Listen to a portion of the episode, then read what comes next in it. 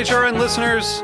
As we celebrate our 15th year, we are deepening our commitment to giving voice to the next generation of food systems storytellers, and we need your help. Our internship and fellowship programs help activate new possibilities for underrepresented and underestimated young people through experiential journalism, audio engineering, and production training. Through these unique programs, HRN helps food equity stewards build essential workforce readiness skills that expand their potential and foster economic mobility. Please consider supporting these critical programs. And with a minimum donation, you can be entered to win a dinner for two at an amazing restaurant in one of eight cities and tickets to a concert at a great venue in one of those cities. We have incredible partners across the country who have donated, as they also share our passion for helping to educate the next generation of food systems storytellers. Check out heritageradionetwork.org slash 15 to donate and enter to win today. That's heritageradionetwork.org slash 15 to donate and enter to win today. And make sure you donate before March 31st. Thank you.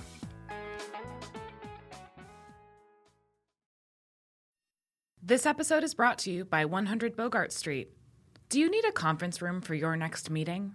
Learn more by visiting 100bogart.com. Hey, this is Hannah, HRN's program manager. It's HRN's 10th anniversary and now our summer fun drive. So show your support for independent, revolutionary, entertaining food radio by becoming a monthly recurring donor. HRN is powered by a passionate community of thoughtful eaters, and we need each and every one of you to show your support so that we can keep bringing you your favorite food podcasts. It takes a village, and every dollar donated every listener tuning in is essential to our continued success. So set up a donation for $10 every month. You'll show us that you want to be a part of a bright future for HRN. And you'll get one of our brand new limited edition Pizza Pocket t shirts. So snag your new favorite tee and show us some love, all for the price of about two fancy lattes each month. Go to heritageradionetwork.org slash donate today. And thank you.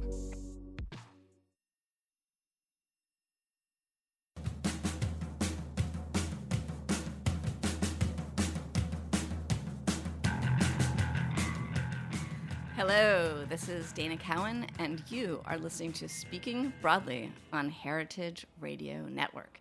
Each week, I interview an extraordinary woman on her journey through life to which takes us to incredibly interesting places, emotional places, hard places, and sometimes some really fun places.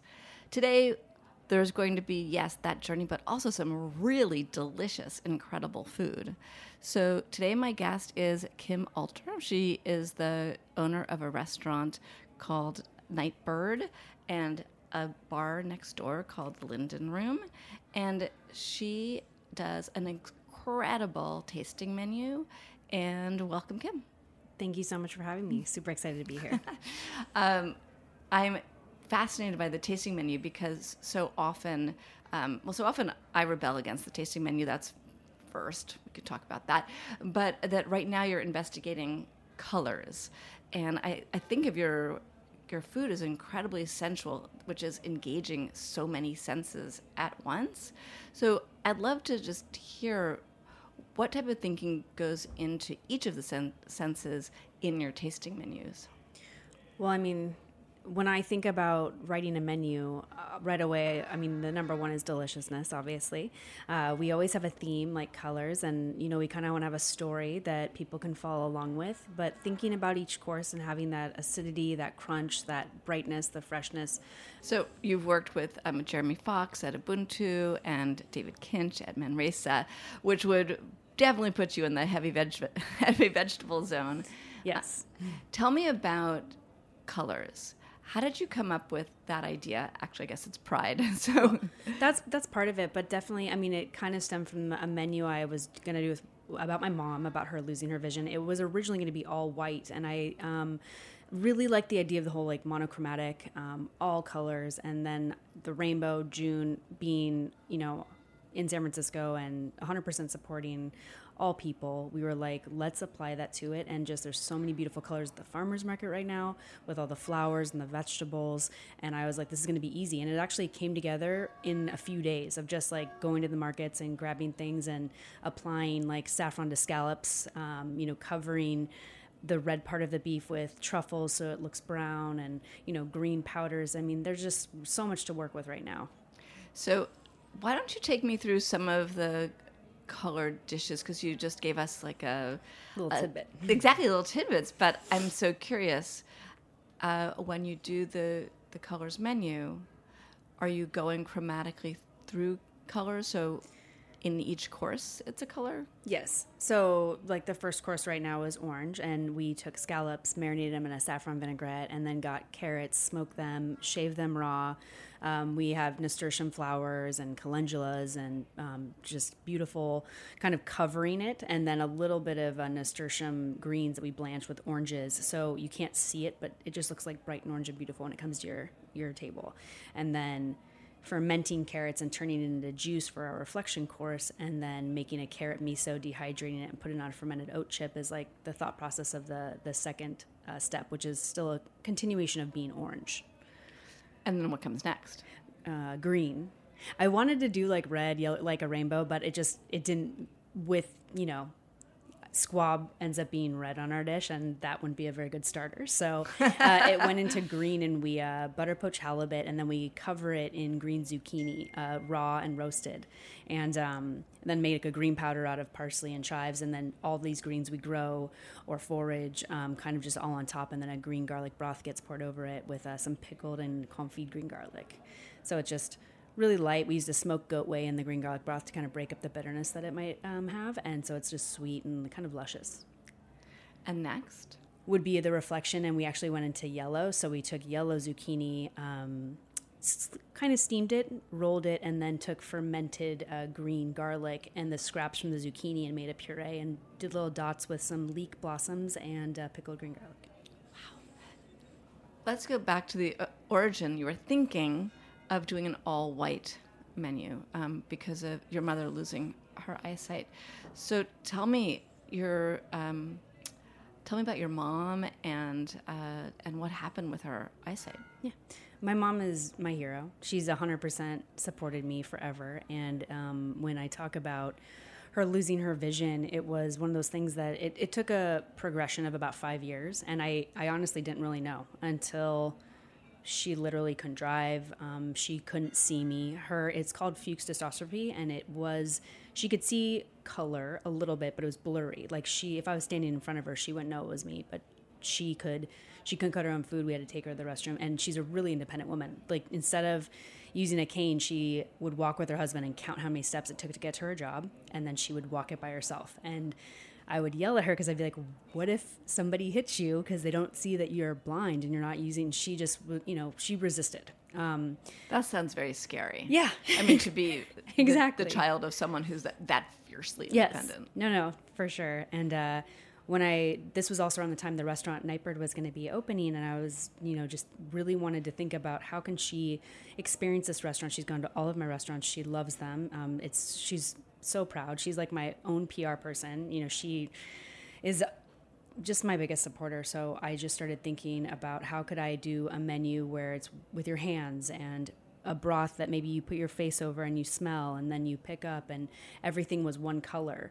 Um, and after thinking about the all white, I mean, I was really stressed out when we were opening the restaurant. I just realized I'd be opening in a time where there would be more more things than just turnips and root vegetables. So I wanted to still make sure it was delicious. So we did a little bit, uh, kind of like the colors menu, but it was more browns and beiges and whites. And um, we did like a scallop dish with shaved turnips that we put on top, so it just looked like a white um, circle on the plate. And then we poured like a brown butter panna cotta over it. So it all tasted delicious. And to somebody not blind, it would be just a beautiful, kind of like a flower. Um, but to my mom, it just looked like a white circle. Um, and then throughout the process of the two years we were opening, she fell on this list to get a experimental surgery. And uh, I think three weeks before we opened, she had the surgery and was able to see again with 20/20 vision in one eye because they do one eye at a time. and uh, she was able to come to the restaurant. So then the dessert turned into a very bright, vibrant, beauty. You know, it was covered in white, but when you cl- cracked into it, it was just flowers and pinks and you know all the colors that we could possibly do. And uh, it was called um, Insight, is what we called it. And uh, she uh, came and just cried and really enjoyed it. And people, I th- we had some people come back every week. We ran it for four weeks, and uh, every week they came just because they really loved the story that went along with it, and it it's it's a good one.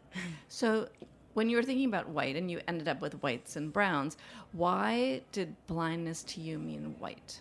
Well, because how she would explain it to me that she just saw things that were blurry, and um, white just seemed like this pure vision that I could put on a plate where she would be able to see on a brown plate that there was this white circle or something along those lines. And um, I just thought that leading up to again once she was able to see all the bright colors it'd be so dramatic. Just you know whites and beiges and browns and leading up to every color that there possibly was. I thought it made more of a statement about you know kind of her transition. And how did she deal with food and eating and enjoying it when she couldn't see it I think it was hard because, especially being as independent as she was and having to, you know, have someone cut her food up for her, like she just wasn't used to a lot of things. And she felt uncomfortable going to places where she didn't know where she was going. So she didn't go out as much. Um, her husband cooked for her a lot at home. If she was with me, we kind of, you know, I'd hold her hand and we'd go and she felt more comfortable, but I would cook for her at home. So I think that with food, she wanted the things that comforted her. She wanted things that I would make for her. But going to a new place, definitely, she was a little, a little standoffish about. Understandably. Yeah. I, I mean, Totally. It's pretty great to just conquer the walk to the office. And, Yeah. and what what is her job? She uh, runs all of the um, libraries in LA, so she gets the grants. Like she was just in Washington D.C. fighting to get back the money that she raised, uh, two million dollars with Dianne Feinstein because the administration's trying to take it away, and uh, you know utilize it somewhere else. And she was just like, yeah, know, and she conquered that, and the money got back into the system because it, it gives the programs for the kids like the art programs, the you know people who can't afford internet. She's putting those in into place.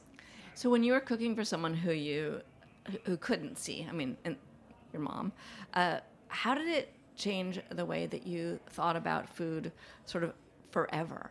You know, because I think we all know that cliche, like we eat with our eyes first. But did it rearrange those molecules in your brain to say, like, we actually eat with our nose first, or we eat with, you know, something else? Yeah, no, for sure. Because I wouldn't, I wouldn't sit there and close my eyes and think about it. But like, I love eating with my hands. I love smelling over a dish, over a broth, and and thinking about what I, you know, think is in that eh, bowl of pho, um, or whatever it is. And um, I really wanted the thought that people, obviously, you always want to look beautiful, and that's what we strive to do. But in the end, you want you know to have fun with it and pick it up with your hands and think about what that feels like and you know to smell it and all those things just kind of came into when i write a menu how could we interweave that in so it's not just about what you're looking at maybe something's going to be covered up and then it's a surprise and you know just uh, creating like a story with it and that that sense of smell because there are there- there's those dinners where people are served blindfolded Yes. um, i don't know how much eating they do with their their hands certainly tons of cultures eat with their hands all the time i mean we're the prissy ones who you know need forks and knives Exactly. Well, our reflection courses are made to not have silverware. So when you go into the next, a lot of it would be in a broth cup or it's a you know a little bonbon that's on a plate and you pick it up with your hand. And you know, there's definitely some people who have to come over and bring them a fork and knife or a little napkin. But for the most part, we want people to engage and and touch and think about it and you know feel the textures and then eat it. And and it's a it's a different thought process and it gets you starting to think about you know other parts of the produce and like how you can utilize it and you know the temperature of it. And I think all those are important. so in terms of um, the reflection course i know what you're talking about but let's talk about that a little bit more because one of the things that you care about a lot is no waste using every part of an animal every part of a vegetable um, aging, the aging process, which can preserve some things for later. Uh, tell me about your thoughts on ref- the reflection course and how that came to be. It was, I think, reflection courses just kind of came throughout multiple different like paths. Uh, a lot working for chefs um, as a chef or as a sous chef, where they were like, you're going to have to utilize this product. And I would be like, great. Beet greens, what am I going to do with those? And, you know, here's 10 pounds of beet greens that you have to deal with every day. Okay, well, this is normally thrown away. Let's try to make a roulade out of it. Or, so it's, and then being in California, seeing what's going on in the world, climate change, all these things, we want to make sure that we are I mean, we have a voice as chefs, and and we don't want to hit someone over the head and educate them, like while they're eating. But like, if you can make something delicious with something that you would have thrown away, working for David Kinch and Jeremy definitely made you know this gotten embedded in my brain. Um, it takes a long time to grow a radish, so if you're going to throw away the greens, you're it's it it's a waste. Like try to find a way. Just like if you kill an animal and you want to utilize other parts you should feel the same way about a carrot. And i think that i try to apply that. As long as i can make it delicious i should try to utilize everything i can. And and the reflection to be able to utilize something that we might have thrown away or you know you always want to edit yourself and as a chef because you could put 30 things on a plate but you know you need to like i always need to tell myself edit edit edit but I don't want to throw anything away. So the reflection was like a good way to be able to do that and create the conversation about something that they just ate so they can still kind of think about the prior course, think about what's coming next, and have a conversation about, you know, waste in the world. The unromantic version of it too is like it there's only three of us in the kitchen and we do 10 courses and it's it's a lot for such a small amount uh, of a crew and uh, sometimes the reflection course it's an easy plate it goes out it keeps the guests entertained in that little bit of a time that could have been a five minute wait. Now it's like a two minute wait.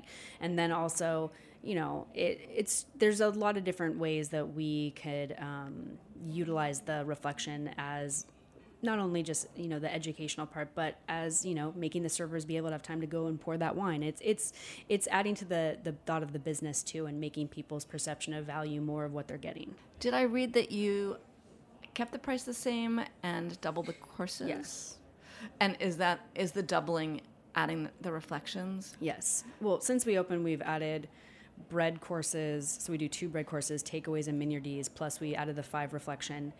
We're in the process of probably raising it around $20 just because in the three years we've been open, minimum wage has gone up multiple times, which we've already uh, given back to our staff because we wanted to see how we would do um, when it does go into effect in July. Uh, you know, product the farms with the drought everything went up. Um, so we've been trying to give more but also you know we're a business and we need to survive and we want to make sure that our staff we pay 100% of our health insurance. They you know we want to make sure That's they come in impressive. it too. We want to make sure that they have lives outside of this so they're healthy and happy and all of that unfortunately costs money. So we need to make sure that we can like sustain it so people do have a place to come to work. So we're looking at raising about twenty dollars, and you know we're a little scared about it, but we think that it's worth it, and we we are putting out product um, and an experience that's that's worth it. That's so special.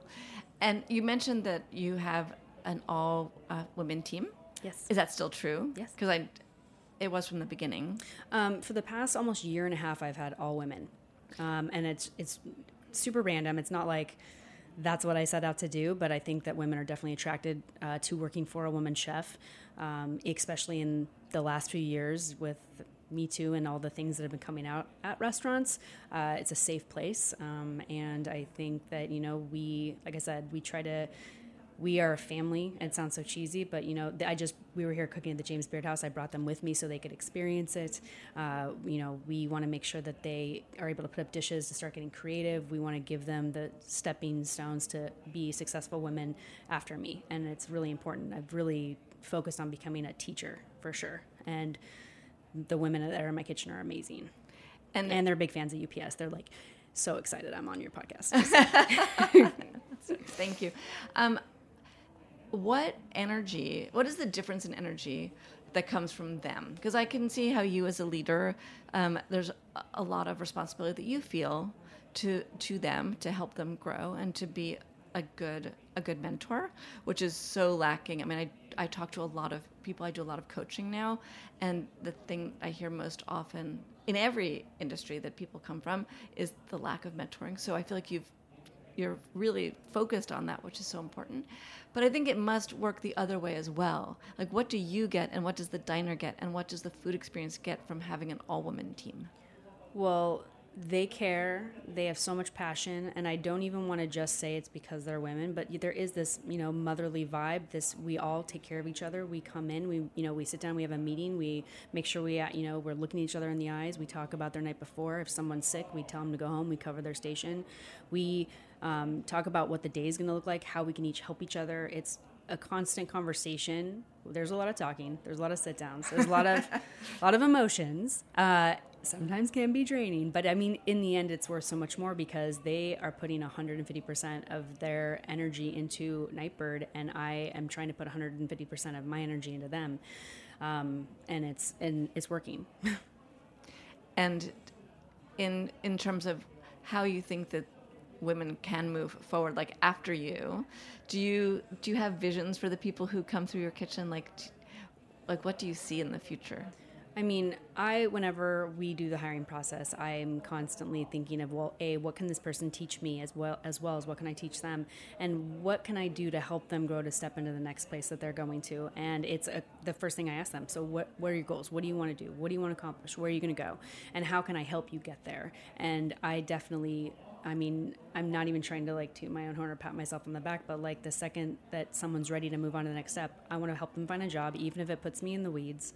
It just happened with one of my cooks. She was ready to step into a sous chef role, but just not with us.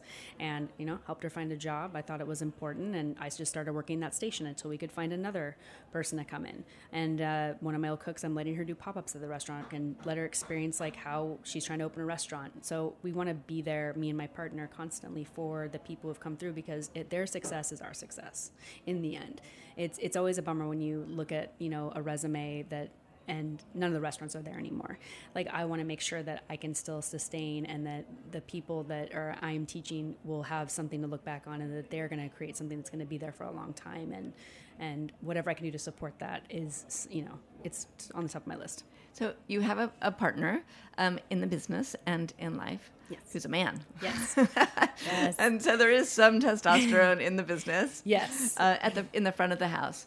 Um, and his name's Ron Boyd, mm-hmm. and his adoration of you and the restaurant is so moving and so sweet.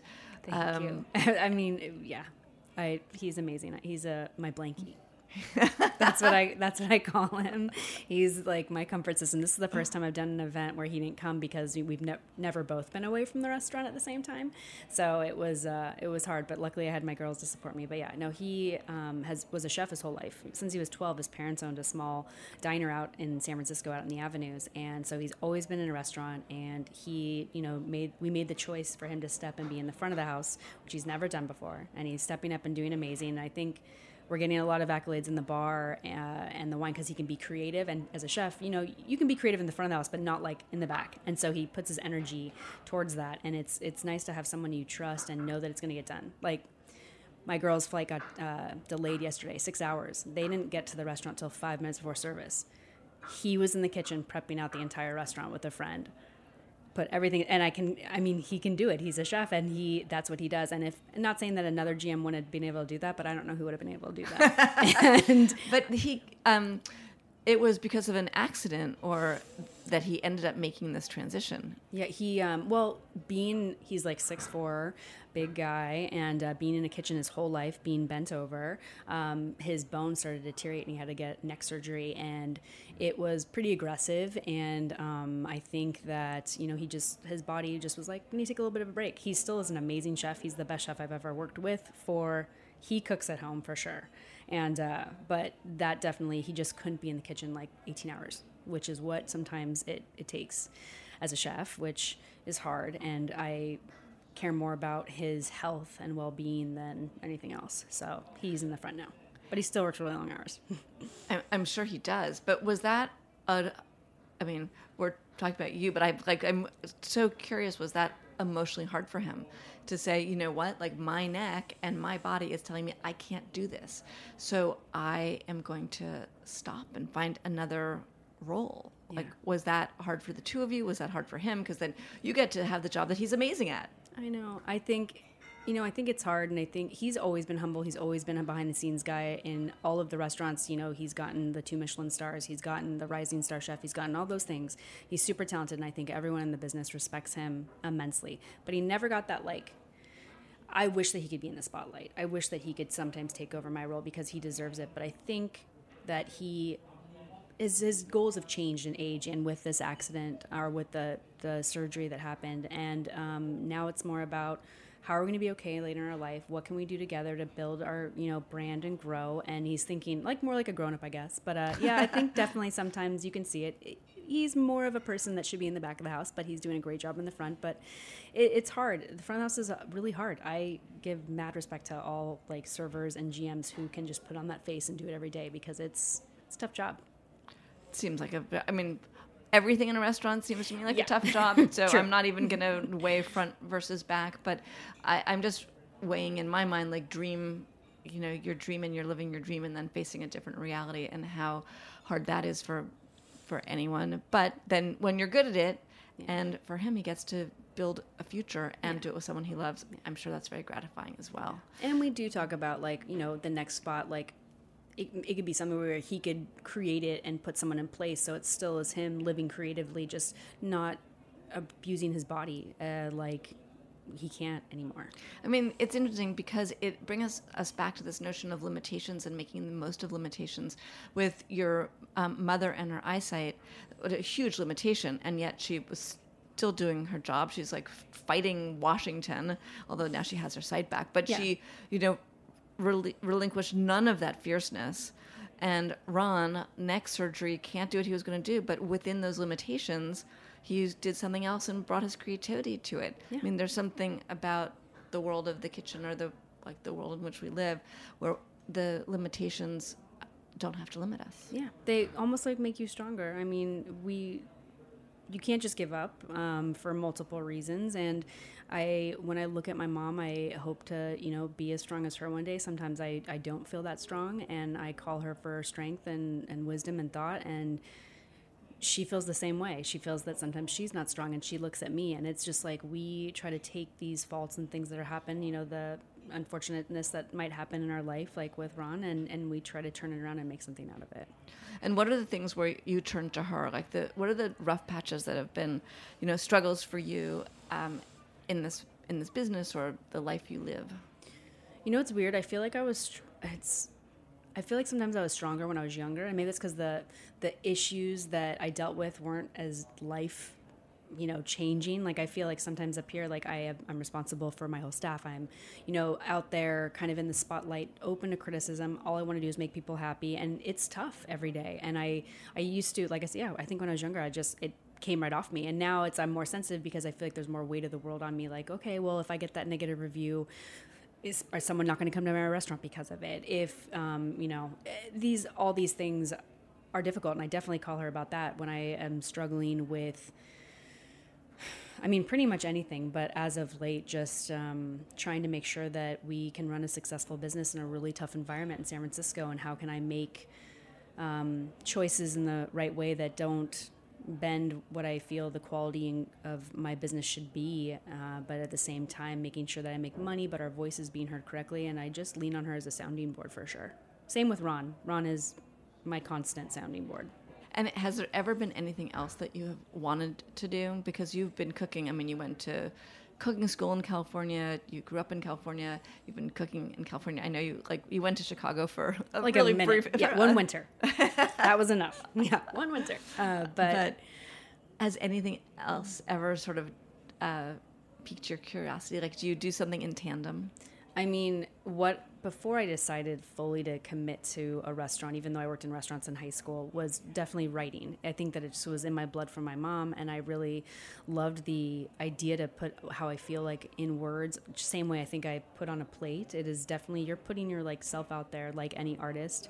Um, and I think the reason why I haven't totally kind of come out yet with uh, my writing would be that it's it's emotional and i am running a business which takes up a lot of my time and energy and sometimes i'm exhausted but i think that uh, you know i just need to get used to putting my words out there and letting people hear them um, the same way that they see when they come to the restaurant and eat the food And what's the, what are the stories or what are the emotions that you want to convey in your writing that we'll see when you decide to share? But the stories that i start and that i've been are you know, they're all real life experiences for the most part, and like opinions and thoughts and where I want to see things go.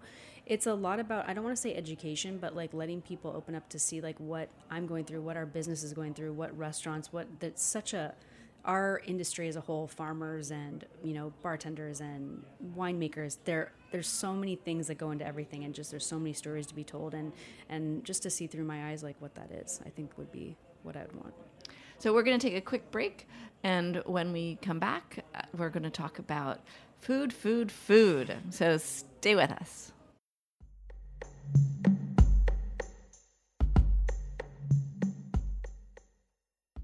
This episode was brought to you by 100 Bogart, a new building in Bushwick, Brooklyn, with meeting and event spaces available for on demand booking. Looking for the next perfect outdoor location for your next gathering? Host your next event at 100 Bogart's impressive rooftop, just steps away from the Morgan L stop. It's one of the largest and tallest roof spaces in Bushwick, boasting 360 degree views of Brooklyn, Manhattan, and Queens. 100 Bogart's rooftop is available for your next networking event, fundraiser, special performance, or photo shoot. There's approximately 5,000 square feet, ample space for up to 100 guests. For more information on hosting an event at 100 Bogart's rooftop, email info at 100bogart.com or call 718 362 3539.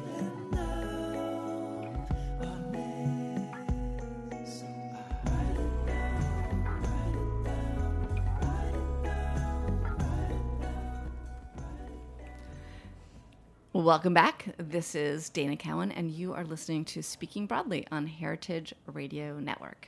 Today, my guest is Kim Alter from Nightbird in Oakland. I'm so happy to have you here. I'm so happy to be here. We were talking for a, a minute during the break. Sorry, people, there was a break, and we got to talk off mic uh, about how you like love the numbers, and you didn't go to a traditional college. No, which definitely my dad was upset about. And now that I think about it, I wish I might have w- would have listened to them and gone to college. So I would have had like a little bit of a backup plan in case like something ever happens to me. But uh, yeah, I think working for chefs in the past and I found that if I make my numbers, they kind of leave me alone. Like if the food's good and people are happy and you're like falling below what we're budgeted and money's coming in, it makes you kind of be able to do what you want to do. And, you know, I want to do what I want to do. So, uh, but I'm curious about the no college. Like, was that a hard decision? Was that a moment where, you know, well, your mother seems to have had endless belief in you. So I'm sure, Yeah. she, I imagine she was like, She was a little upset. Not Yeah. gonna lie. She was kind of like I, I think my thing was when I was at Laguna, uh, it was very artsy, and you know all my friends were artists, and a lot of them weren't doing the traditional, and the school itself wasn't traditional, the town itself wasn't traditional, and I started, you know, thinking I was kind of punk rock, and I didn't want to, I didn't believe in SATs at the time. I am like, how can someone judge me based on an essay? Uh, I want to just like work with my hands. I want to be creative. I want to do all these things, and and I was lucky enough to work in some restaurants, and it it was awesome. I loved that that feeling every night, and I just you know I, right after I graduated, I moved up to San Francisco and started working at Acquarello and went to the CCA, and it just yeah, and it was here we are now. and do you ever feel like there's things that you could have learned that you wish you had and that you can in the future? I mean, I feel like I sh- can, will, and learn every day for sure. But uh, could I ever go back to college? I don't know about that. I mean, know if taking a time. class in, Oh, you know, like yeah. now that col- biology. I mean, you you love fermentation. Like it just yes, seems for sure. And I'm actually looking into it, even though it's really hard right now with like timing. But uh, it's free in San Francisco, uh, the city, the college, and there's amazing classes. Like my friends take uh, ceramics, and uh, there are like nutrition classes, and there's cooking classes, and you can get like small degrees. So I definitely every every semester it comes to my house, and I'm like, I'm gonna do this, I'm gonna do this, and then unfortunately, real life comes in, and I can't. But I am trying to find a light at the end of the tunnel where I can do that and do it for free too, which is amazing. that would be amazing. Uh, you were talking about like one of the courses that would potentially interest you is nutrition, and I'm curious about uh, what you do to take care of yourself. You know, you've watched your partner have terrible issues with his neck because of, you know, being hunched over as a chef. What is it that you do to take care of yourself? Well, I definitely am not on the level that I should be or I was before the restaurant opened. I was running and doing bar and, you know, really focusing on me. Um, but as of late, I mean, acupuncture is something that I can tell if I don't do it once a week.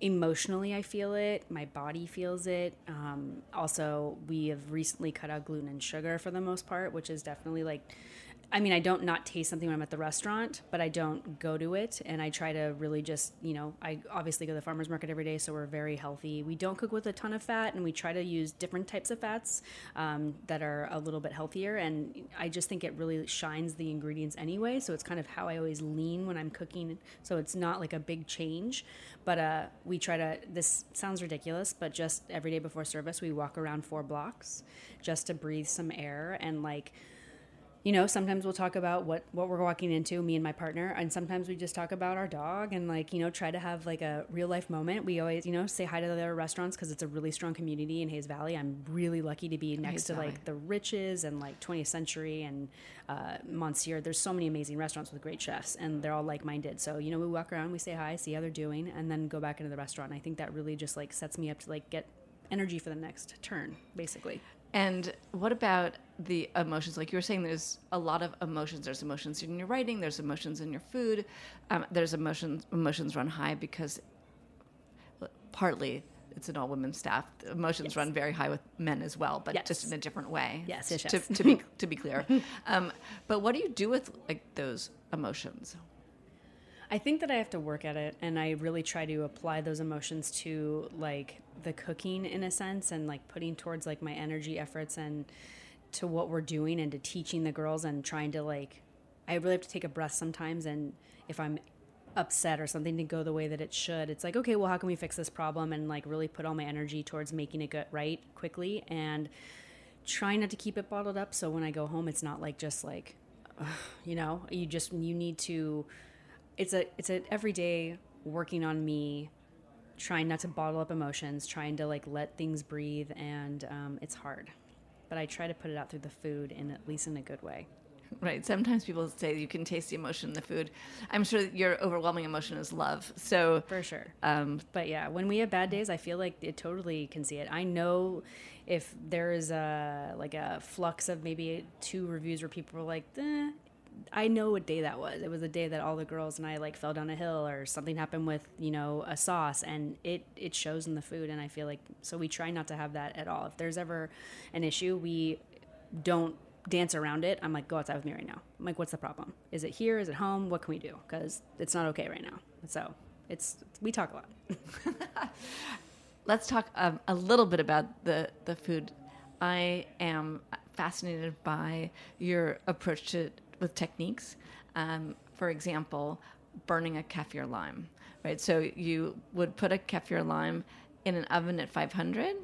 Is that right? And then it comes out like a charred yeah kaffir lime. Well, what's really interesting about the kaffir limes, which we get from K and J Farms, which is this amazing farm, and there's so much essential oils in them that when you burn them, the outside still has all this beautiful flavor and smell, and you just grate it over the top of the plate, and just you don't taste burn. It's just these oils that have like turned into not carbon necessarily, but that. And we also, I mean, we burn right now on the color menu. We have beets, so we make beet charcoal and then we ro- we set them on fire and smoke them and then roast the beets in the smoke so that beet smoke goes into the baby beets um, i love utilizing those like little small techniques that change the flavor of something what makes people think like what is that um, that's what we like we don't want to be we're very minimalistic on the menu we don't want to be pretentious but we want people to feel comfortable and doing those little things kind of make them start thinking and talking about what it is. Like, why does it taste like that? And I love that. I love the way you think about salt because to me, salt is salt. I mean, I use you know kosher salt, and mm-hmm. I've got like my my go to. But t- tell us about the way that you think about salt and Curing salted food. things. I mean, and salt- also variety, like using soy instead of salt, or Yeah, for sure. I mean, soys and shiokojis and salts and misos are all things that I think about to apply to vegetables to either change their texture, uh, obviously add umami, uh, all the things that just give something a deeper flavor. Uh, we. The owner of Hodo Soy came in the other day, and I had some tofu that I was aging in miso that was a year old. And I opened it up, took it out, and it was like blue cheese. And it's like there's a lot of weird projects I start a lot in my house too. Ron's always getting pissed off because they'll be like, "This cream is two years old." I'm like, "Yeah, but what if it turns into something amazing? Like, let it just sit in that glass jar and let's see what happens." Um, and I kind of do that along with with the aging process. It's just kind of like figuring things out and trying to, I guess, create something that's just not that it hasn't been done before because you know what hasn't been done before in this industry and in these centuries but i just think it's so interesting to watch the process of how alcohol or vinegar or salt or water changes the texture of everything we have a we ferment most of the stuff at my house just because our restaurant's so small like making kimchi's and fermenting grains and a lot of it came from health too. I have a lot of stomach issues um, from stress and just like it changes the way I eat. So I use a lot of probiotics. I use a lot of fermentation, a lot of uh, things to help put flora back in my body. And so I wanted to apply that to how I cook, and it obviously adds flavor. And um, I was fascinated by the notion of. I, I don't think marinate's the right word, but marinating the vegetables in miso. Aging, marinating, yeah. Aging. We, we get miso and then we just put the vegetables in it, and you know, from two days to like three weeks, and it'll, you can see the, the change of it's almost like cooking it in a sense, or like an escabeche, where it's like curing it from the uh, outside in, and it's just you can see the progression of it and the flavor. It's not overwhelming. It's it's one of my favorite things to do because I love miso and I love vegetables. So turning it a lot of the things about thinking of it as like a protein then or like turning it into like a more meat flavor or like more umami and then like roasting them like a piece of meat. Definitely thoughts that came from like Jer- working with jeremy at ubuntu for sure.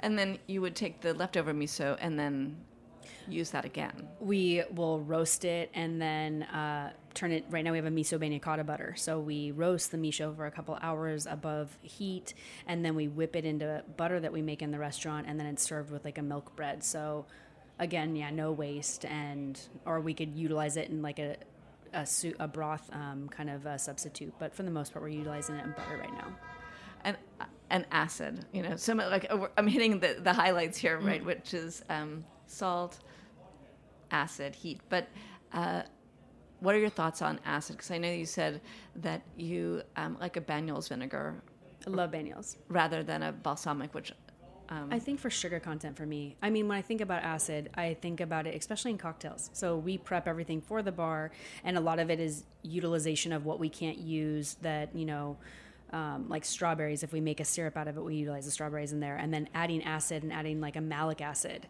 or a citric acid to like change the flavor so there's balance. Like cocktails are just like food.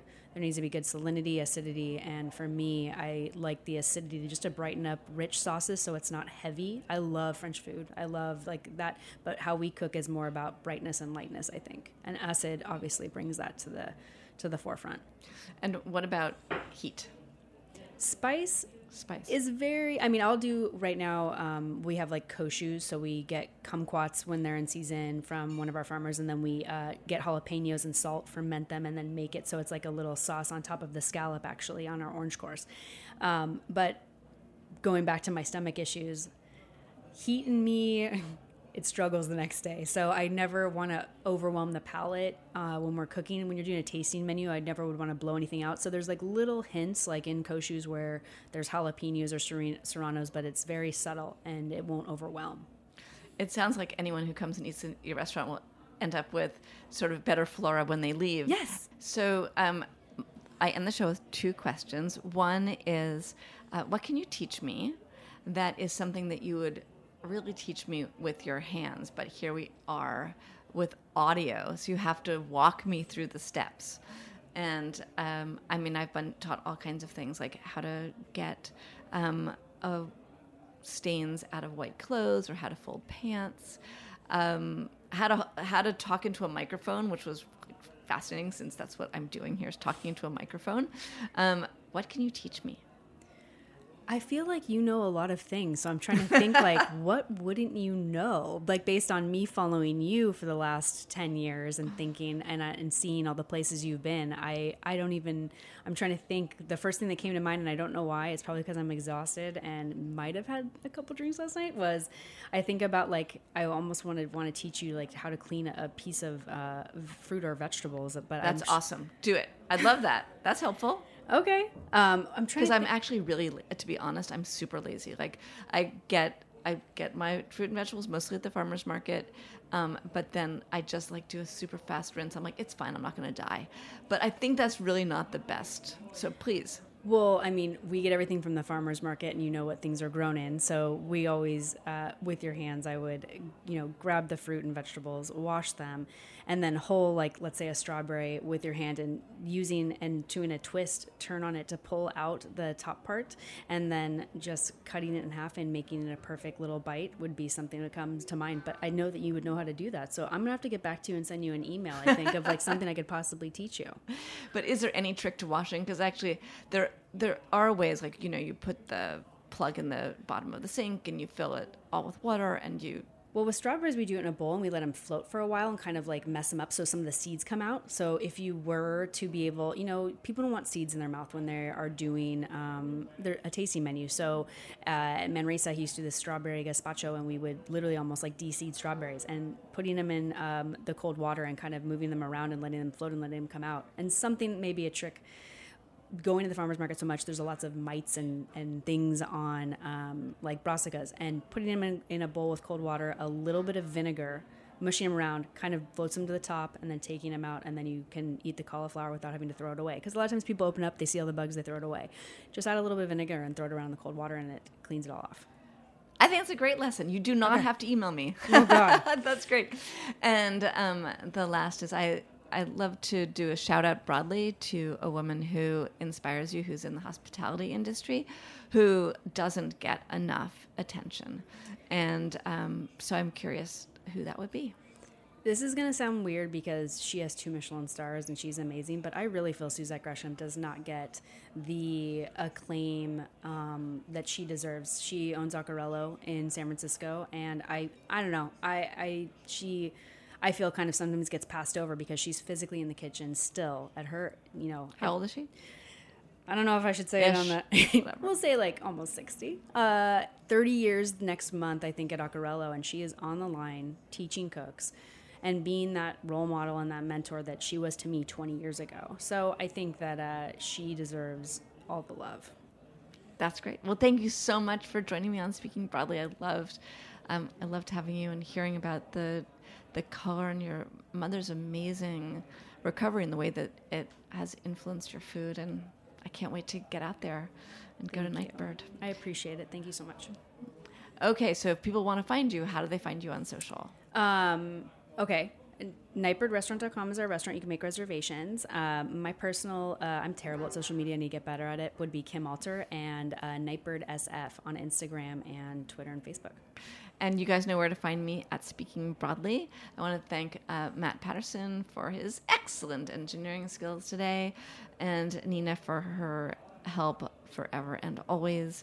Um, have a great week, guys, and we'll be back at you next week.